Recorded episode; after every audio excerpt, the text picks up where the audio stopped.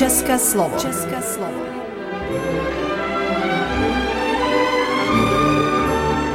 Vysílání pro českou menšinu v Srbsku. České slovo.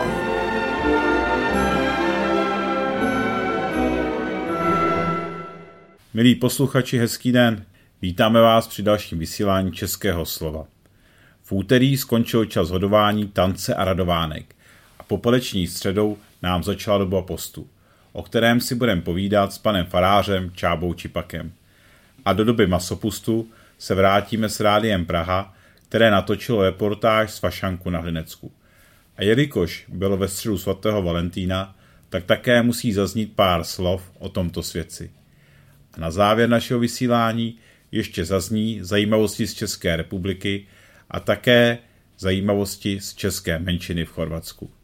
My vám k tomuto všemu přejeme pěkný poslech. České slovo.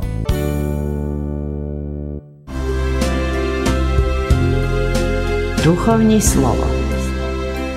Je doba postní před Velikonocemi.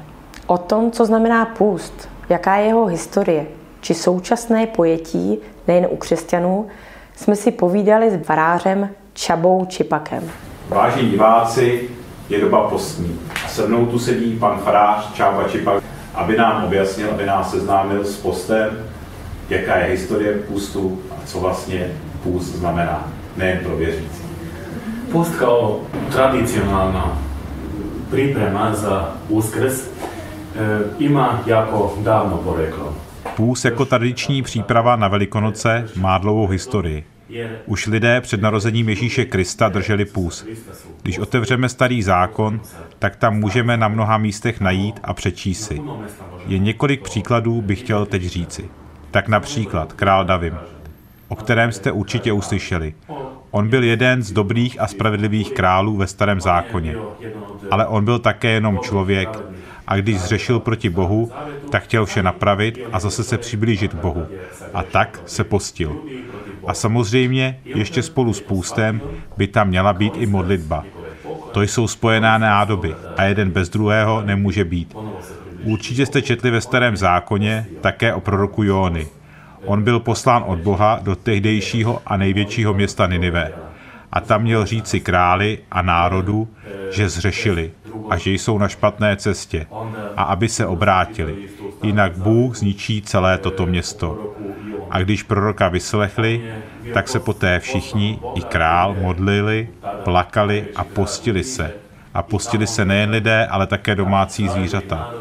A prosili Boha, aby jim odpustil, že se obrátí a že půjdou po správné cestě. A v Novém zákoně, co se týče půstu, tak to můžeme nejlépe vidět u samotného Ježíše Krista. On předtím, než začal svoji konečnou cestu, předtím, než pozval své učedníky, než zvěstuje království boží, evangelium, potom se na 40 dní odebere do samoty na poušť a tam se postí, modlí se a připravuje. To by měl být základ i našeho půstu. Proto trvá naše postní doba 40 dní. Není to náhoda, ale je to proto, že i Ježíš se 40 dní postil a my si přejeme jeho následovat, nejen v postu, ale také v ostatních věcech. Proto bychom měli mít vůli se 40 dní připravovat, abychom důstojně proslavili Velikonoce, náš největší křesťanský svátek. Název půst nebo postní doba nás může někdy zmást. Nejedná se jen o to, že některé jídlo smíme sníst a některé nesmíme. Není to o tom, o jakých jídlech se mluví. Jak se připravujeme na postní dobu? Postní doba u nás začíná popoleční středou. To je první den velmi přísného postu. A na začátku čteme úryvek z Evangelia, ve které nám Ježíš říká, jak bychom měli vypadat, abychom byli jako jeho učedníci. Potom nám popisuje tři věci. Začne se skutky milosedenství, to znamená konej dobro. A potom pokračuje s modlitbou. A víme, že modlitba je rozhovor s Bohem. A na závěr také zmiňuje i půst. To jsou všechno související věci. A jeden bez druhého i bez třetího nemůže být. Když budeme hledat jenom půst bez modlitby a bez dobrých skutků, tak můžeme říci, že to bohužel nestačí. Když někdo drží půst bez modlitby a bez dobrých skutků, tak to potom nazýváme dietou. Když jde o zdraví či o krásu, tak musíme držet dietu. A to nám jde většinou lehko. A když máme něco udělat pro Boha, tak to je potom půst když si odřekneme některé věci, ne kvůli kráse a ne kvůli zdraví. Když se rozhodneme věnovat Bohu trochu času, tak to nám ale někdy bývá trošku za těžko. Za zdraví a za krásu to nám totiž není nic těžké, ale za duševní zdraví, za napojení na Boha, kdy najdeme nějakou výmluvu. Proto je potřeba říct, že dobře se postit můžeme jen tehdy, když budeme se denně modlit a samozřejmě to dělat v normální míře. Nemusí se nic přehánět. Ale řádná a dobrá modlitba, rozhovor s Bohem a kontakt s Bohem. Tomu musíme dát také dobré skutky. A nemůžeme říci, co také najdeme v písmu, že milujeme Boha a všechno chceme pro něj udělat, když nemilujeme lidi a nepřejeme lidem nic dobrého a nechceme jim pomáhat.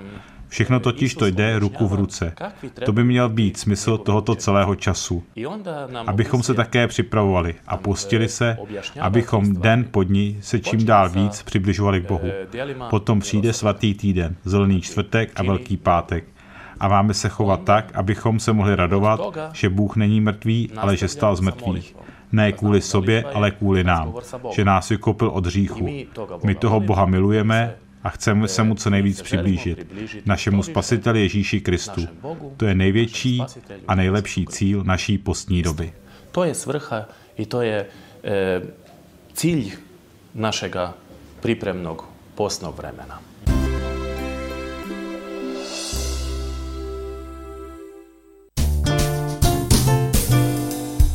Radio Praha nám posílá. Masopust vyvrcholil v Betlémě na Hlinsku. E, slovo masopust neznamená půst, ale naopak v období masopustu máme maso popustit. A to znamená pořádně si masa dopřát, protože teď už nastává postní období před Velikonocemi.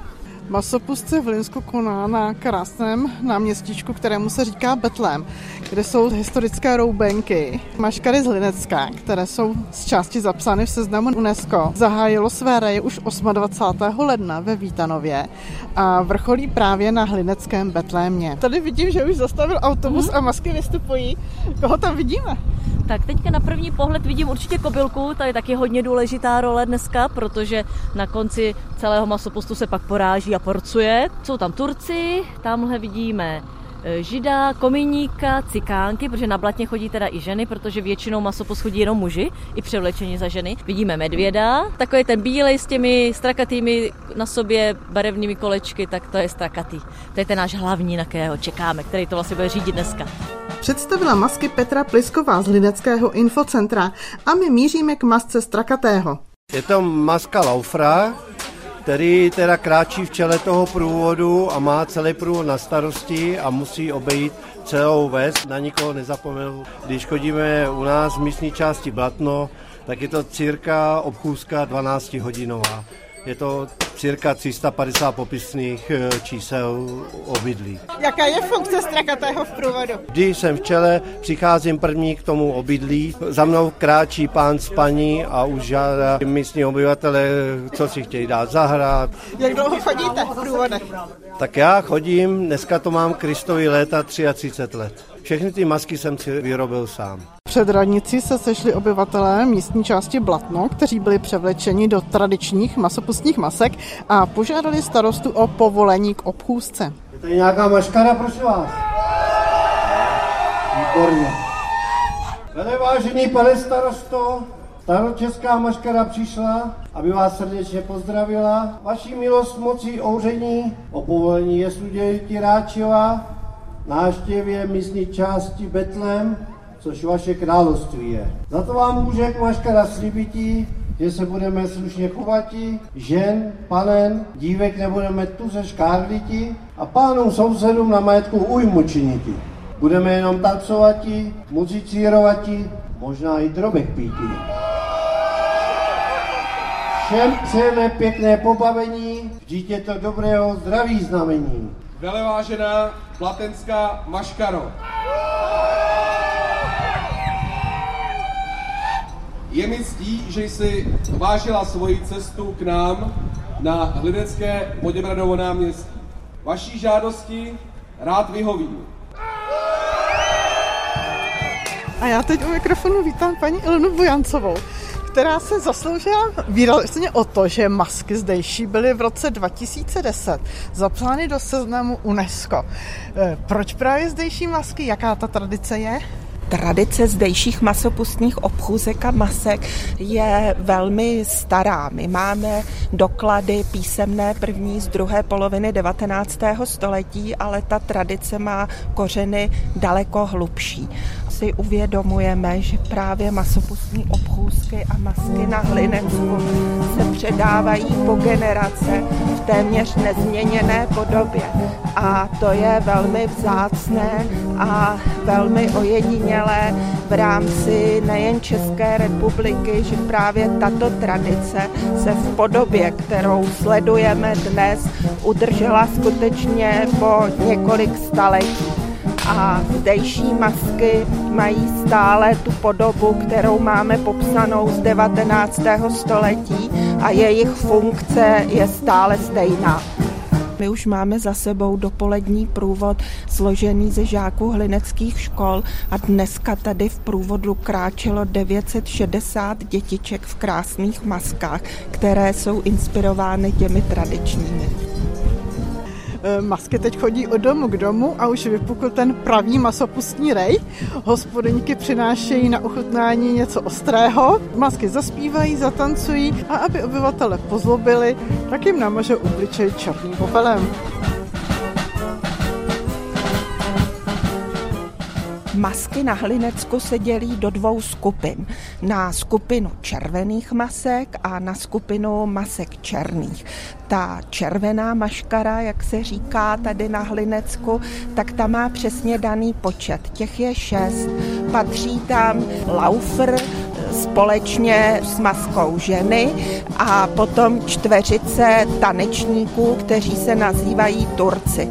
Tato červená maškara má být oblékána muži, eh, kteří jsou svobodní. V minulosti to bylo tak, že museli mít před vojnou, jakmile absolvovali povinnou eh, vojenskou službu, tak již tyto kostýmy oblékat nemohli. Eh, a ta druhá skupina, eh, která se nazývá maškara černá, tak tam eh, jsou dané masky, ale jejich počet je různý. Minimální počet jedna, maximální počet není omezený. A černou maškaru tvoří maska slaměného, dále potom maska kominíka, maska rasa s kobylou a také maska podobného obchodníka, která se nazývá v Linsku žid. A dnes, protože tady předvádí obchůzku obyvatelé eh, z místní části Blatno, tak ještě jsou to cikánky, které se tady začaly objevovat v 70. letech minulého století. Která maska průvod vede a která uzavírá? Eh, průvod eh, vede maska Laufra. V některých vesnicích se také tato postava nazývá Strakatý. Společně se ženou. V případě Blatná je to ještě maska pána. A právě Laufer musí eh, vést ten průvod dům od domu. Žádný dům se nesmí vynechat, pouze se vynechává ten, pokud někdo ten rok tedy zemře v tom domě, tak tam potom masky nevstupují. U každého domu potom Turci zatančí takzvané kolečko a tam právě je důležité, aby ti mládenci vysoko vyskakovali, ukazovali podpatky, protože se věří, že tak, jak vysoko vyskočí, tak vysoké naroste obilí a len. A v minulosti pro naše předky to mělo důležitý význam, protože skutečně na té úrodě věděli, že jsou závislí. A co takový slaměný? Já mám ten pocit, že každý si bude chtít utrhnout kousek, kousek slámy. Maska slaměného je symbolem plodnosti a e, právě slaměný se jednak válí s přihlížejícími po zemi, aby se přenesla plodivá síla na, na zem, ale i na lidi, se kterými se ten slaměný válí a právě z jeho sukně hospodyně utrhají e, stébla slámy a dávají je potom potom do posad husám nebo do kukaní kvočnám, aby se dobře vyvedla mláďata. Takže v sedm večer ta maska slaměného není už tak pohledná jako teď a je to také jediná maska, která se připravuje každým rokem znova. A na závěr se koná porážení kobily. Její rychlé nohy doporučíme některým občanům, který každé ráno dobíhají pozdě do práce. Její chytrou hlavu doporučíme některému z našich poslanců, až zase půjde do parlamentu. Konečně její výborný jazyk předáme všem drdnám, a to hlavně těm blatenským. Kůži z naší kobily darujeme našemu bojníkovi, aby měla nový buben. A na koho se nedostane z této hostiny, tak ať si počká, rase, konej svoji povinnost. Tak a masopust je za námi a teď nás čeká 40 dní půstu až do Velikonoc.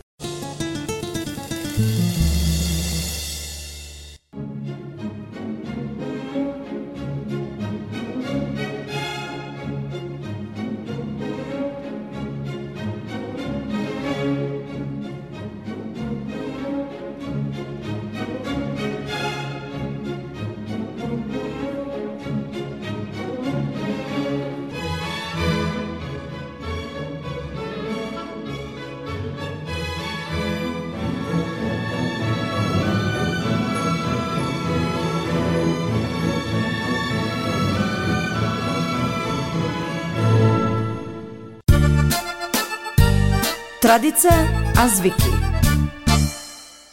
Kdo to byl svatý Valentín?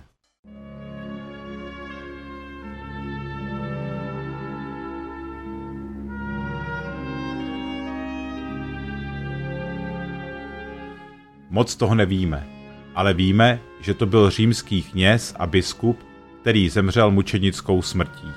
A v Římě se jeho svátek slaví 14. února. O svatém Valentinu se vypráví mnoho legend. Tak například. Svatý Valentin byl po dvou zázracích ctěn jako ochránce proti pakosnici a padoucnici. Za kruté zimy němu přišel chudě oděný a mrazem skřehlý muž, kterého Valentin utěšil a oblékl do svých šatů.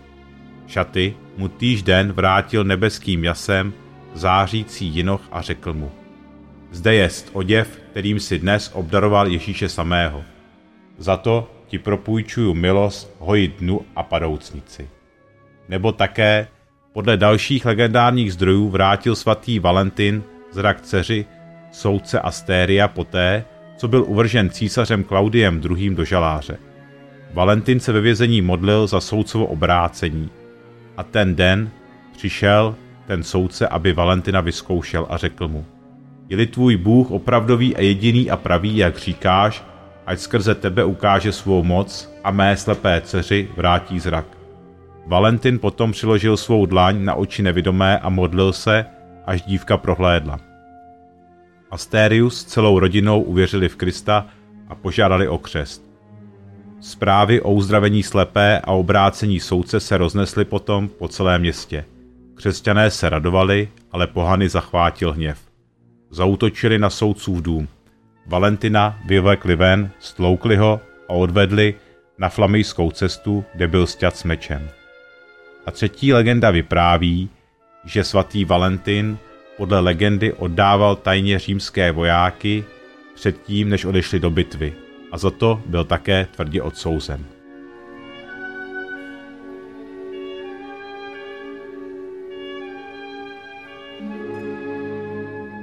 Nyní se podívejme na evropské valentínské zvyky, které mají velmi zajímavou historii. Tak například první valentinské přání poslal v roce 1415 své ženě jeden francouzský rytíř uvěznění v Londýně po bitvě u Agincourtu.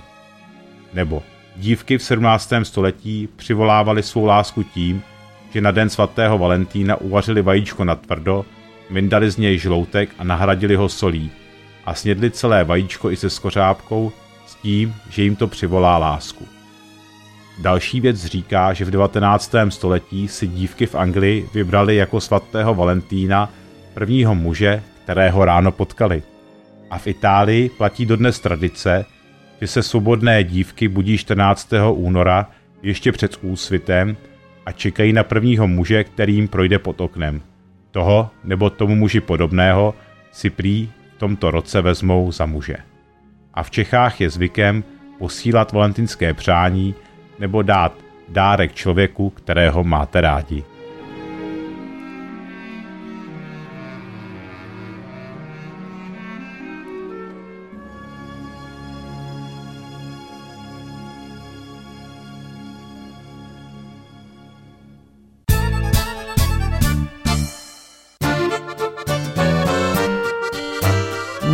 Může vás Česko zažívá dramatický pokles novorozených dětí. V roce 2022 jich ubylo 12 tisíc. Česká republika se tak nachází v situaci, kdy se do věku vyšší plodnosti dostávají ženy z početně slabších ročníků z druhé poloviny 90. let, upozorňuje Jakub Augusta z Ministerstva práce. Výrazný propad porodnosti byl v 90. letech. 20 let se mluvilo o tom, že máme nízkou porodnost. To ale skončilo kolem roku 2008, říká demografka Jiřina Kocourková z Přírodovědecké fakulty Univerzity Karlovy. Česko se ocitlo v porodnosti dokonce na evropské špičce. A dokonce i po skončení té předchozí ekonomické krize ta úhrná plodnost měla rostoucí trend, takže my jsme na tom byli v porovnání s ostatními evropskými státy před covidem, vlastně před pandemí, vlastně výrazně lépe, dokonce bych řekla nejlépe, protože se nám podařilo dosáhnout v roce 2021 vrcholu úhrné plodnosti a to 1,83, což i na evropské poměry je teda velmi vysoké. Znamená to průměrný počet dětí, který se rodí jedné ženě. Skoro jsme se přiblížili té žádoucí úrovni, což je 2,1. Poprvé od roku 2004 se v Česku teď narodilo méně než 100 tisíc dětí. Byl to jeden z nejslabších roků v historii. Co tedy má na propad porodnosti vliv? Jednak klesá počet žen v reprodukčním věku. Některé ženy se rozhodly odložit dítě kvůli covidu a následnému návratu do práce. Na pádu porodnosti se mohly podepsat i ceny na bytovém trhu. Porodnost české populace reaguje citlivě na ekonomické podmínky. Rostoucí vzdělanost mladých lidí vede k tomu, že eh, nejdřív touží po uplatnění, pracovním uplatnění, odkládají zakládání rodiny a to samo o sobě nese právě tu sníženou plodnost, protože často se jim nepodaří naplnit ty reprodukční plány v tom vyšším věku. Dodává demografka Jiřina Kocourková a připomíná, že pokles porodnosti postihl také ostatní evropské země. Stejný propad počtu narozených eh, v roce 2022 byl zaznamenán i právě v těch jiných západevropských státech. Tam úplně nejvíc podobný je ten propad v Německu například nebo ve Švédsku, ale co je odlišné od těchto států je, že tam ten propad byl z nižších hodnot. Ten trend byl stejný, ale stále jsme na vyšších hodnotách než uh, tyto státy. Demografka Jiřina Kocourková upozorňuje na situaci v Jižní Koreji a na problém, kdy se méně početné populace dostávají do reprodukčního věku když tyto méně početné generace se dostanou do toho reprodukčního věku, tak vlastně už potom, tím, že jich je méně těch žen, i kdyby se zvýšila úhledná plodnost, tak už nikdy nevyplodí tolik dětí, aby byla zajištěný ta populační stabilita. Teď úplně extrémní případ uh, Jižní Korea. Tam je dokonce úhrná plodnost 0,8. To je absolutní extrém, kdy my jsme jako demografové si to ani nedovedli představit. Ty už jsou opravdu v té pasti nízké plodnosti, což znamená, že za této situace dojde vlastně do konce století k poklesu populace o polovinu. To znamená z 50 na 25 milionů. K tomuto scénáři se naštěstí neblížíme. Průměrný počet dětí na jednu ženu se však snížil na 1,66 dětí. Ještě v roce 2021 jsme s Francií zaujímali nejvyšší pozice v počtu narozených dětí. Byli jsme evropská špička. Český statistický úřad teď přinesl čísla za první čtvrtletí roku 2023 a konstatuje, že pokles porodnosti pokračuje i nadále. Během ledna až března se živě narodilo 22 tisíc dětí, meziročně o 11% méně.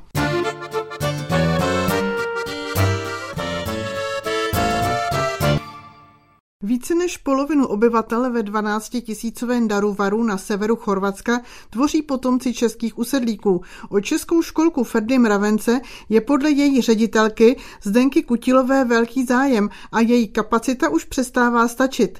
A jak školka ke svému jménu přišla? Já si myslím, že když každý slyší naše jméno naší školky, že mu je asi jasný, proč dostala takové jméno, protože myslím si, že se školky hlavně každodenně podobají takovému mraveništi a že mezi těmi mravenci je pořád takový ten nějaký dobrodružný, dobrosrdečný Ferda. Takže myslím si, že nám úplně to jméno vyhovuje. Jak se řekne chorvatský mravenec? Mrav. Tedy chorvatsky by to bylo e, češky děčí vrtič, Ferde Mráva. Nám je to úplně jedno, český, chorvatský. Sice tedy možná ta naše čeština není taková skvělá. Jsme velice hrdí, že jsme si to udrželi, i jazyk, i kulturu, i zvyky, protože se snažíme to i vštěpovat i dětem, protože zapisujeme děti od roka, jelikož naše mateřská trvá rok, takže máme jesličky, máme sedm výchovně vzdělávacích skupin, u vás se říká třídy. O děti se starají tedy včetně učitelky, nebo u nás e, říkají vychovatelky. Všechny musí mít povinné vyšší vzdělání a v poslední dobu už máme několik s vysokým vzděláním. Nadále v jesličkách pracuje tedy povinně jedna vyšší zdravotní sestřička, která je vlastně s dětmi a jelikož je tak velký zájem o školku, město Darovat je zřizovatel školky, tak nám město ještě financuje chůvy, které jsou potom celou dobu s těmi, s každou tou učitelkou po celou tu dobu a pomáhají při tom převlékání. Oni jsou tedy v těch třídách od roku do třech. Každé dítě má vlastně pět let čas na to, aby perfektně zvládlo češtinu už ve školce. Šest, šest? šest, protože u nás děti jdou do školy se sedm let. Když mají do 31. března šest, tak jsou školou povinny. Třeba když jsou 1. dubna, už nemusí do školy, nejsou školou povinny. Takže oni, jak jsou tady od roka a málem šest let, oni vlastně i z těch rodin, kde se nemluví česky, nebo třeba kde jsou jen jenom možná předkové nebo smíšené manželství, oni natolik potom zdolejí tu češtinu, že potom oni se normálně potom zapisují sem do české školy. Na co se děti nejvíc těší? Na kterou činnost? Oni rádi zpívají, tančí, máme malou folklorní skupinu, malou holubičku folklorní. Rádi sportují, máme spoustu uznání. Loni jsme třeba zbyli na celém kraji jako nejlepší školka v kategorii chlapců ve sportu na olympiádě mateřských škol. Takže jsme velice jedna taková úspěšná školka. Je tady v Daruvaru ještě jedna chorvatská velká, ale v poslední dobu je, se cítí, nevím, jestli je to, jak jsme zašli do Unie, nebo vůbec vlastně si rodiče uvědomují, že zřizovatel obou školek je město Daruvar, ale si rodiče uvědomují, že vlastně se děti naučí ještě jednomu jazyku, ještě jedné kultuře a potom to vlastně dále pokračuje ve škole. Jednu dobu, pokud jsme nejezdili často k vám, tak jsme eh, byli velice rádi, když jakákoliv návštěva přišla do školky a přivezla nám e, nějaké knížky, donace, třeba si používané, byli jsme vděční. Potom poslední dobu teď už e, častěji jezdíme, takže vždycky nakupujeme a vlastně pořád, když nějaká delegace přijde, tak vlastně pořád si ještě obstaráme knížky. Teď už se to dá internetem objednat, teď už, teď už to jde líp. Třeba máme tu i některé vaše čítanky, kde si bereme pohádky nebo povídky. A vy jste kolikátá generace Čechů v Chorvatsku? Jo, já už myslím asi pátá, šestá jistě. Krásně udržela češtinu. Ano, já jsem z české rodiny pocházím, byla jsem Růžičkova, jsem ze sousední osady tady z Končenic, právě české rodiny. A manžel je sice kutil, eh, ale myslím si, že to záleží na maminkách, eh, že jeho maminka manželová nebyla Češka a on tedy mluví, ale ne tak dobře a nemluví, což mi je líto, ale já jsem si to nenechala své vlastní děti ujít, že ty museli jít do české školy i mluvit i tak, takže manželů třeba z děda zahynul jako český voják v první světové válce. U vás, jeho strejcové sloužili vojnu u vás jako čeští vojáci, ale Tchan nemluvil tedy s manželkou, mluvil chorvatsky a takže i děti vlastně trošku ta čeština zanikla. Skončilo vysílání Českého slova na rádiu Nový Sad. My vám přejeme klidné postní období a těšíme se za týden ve stejný čas a na stejných vlnách. Naslyšenou. Text četl Stanislav Havel, Redaktor pořadu Jaroslav Bodnar.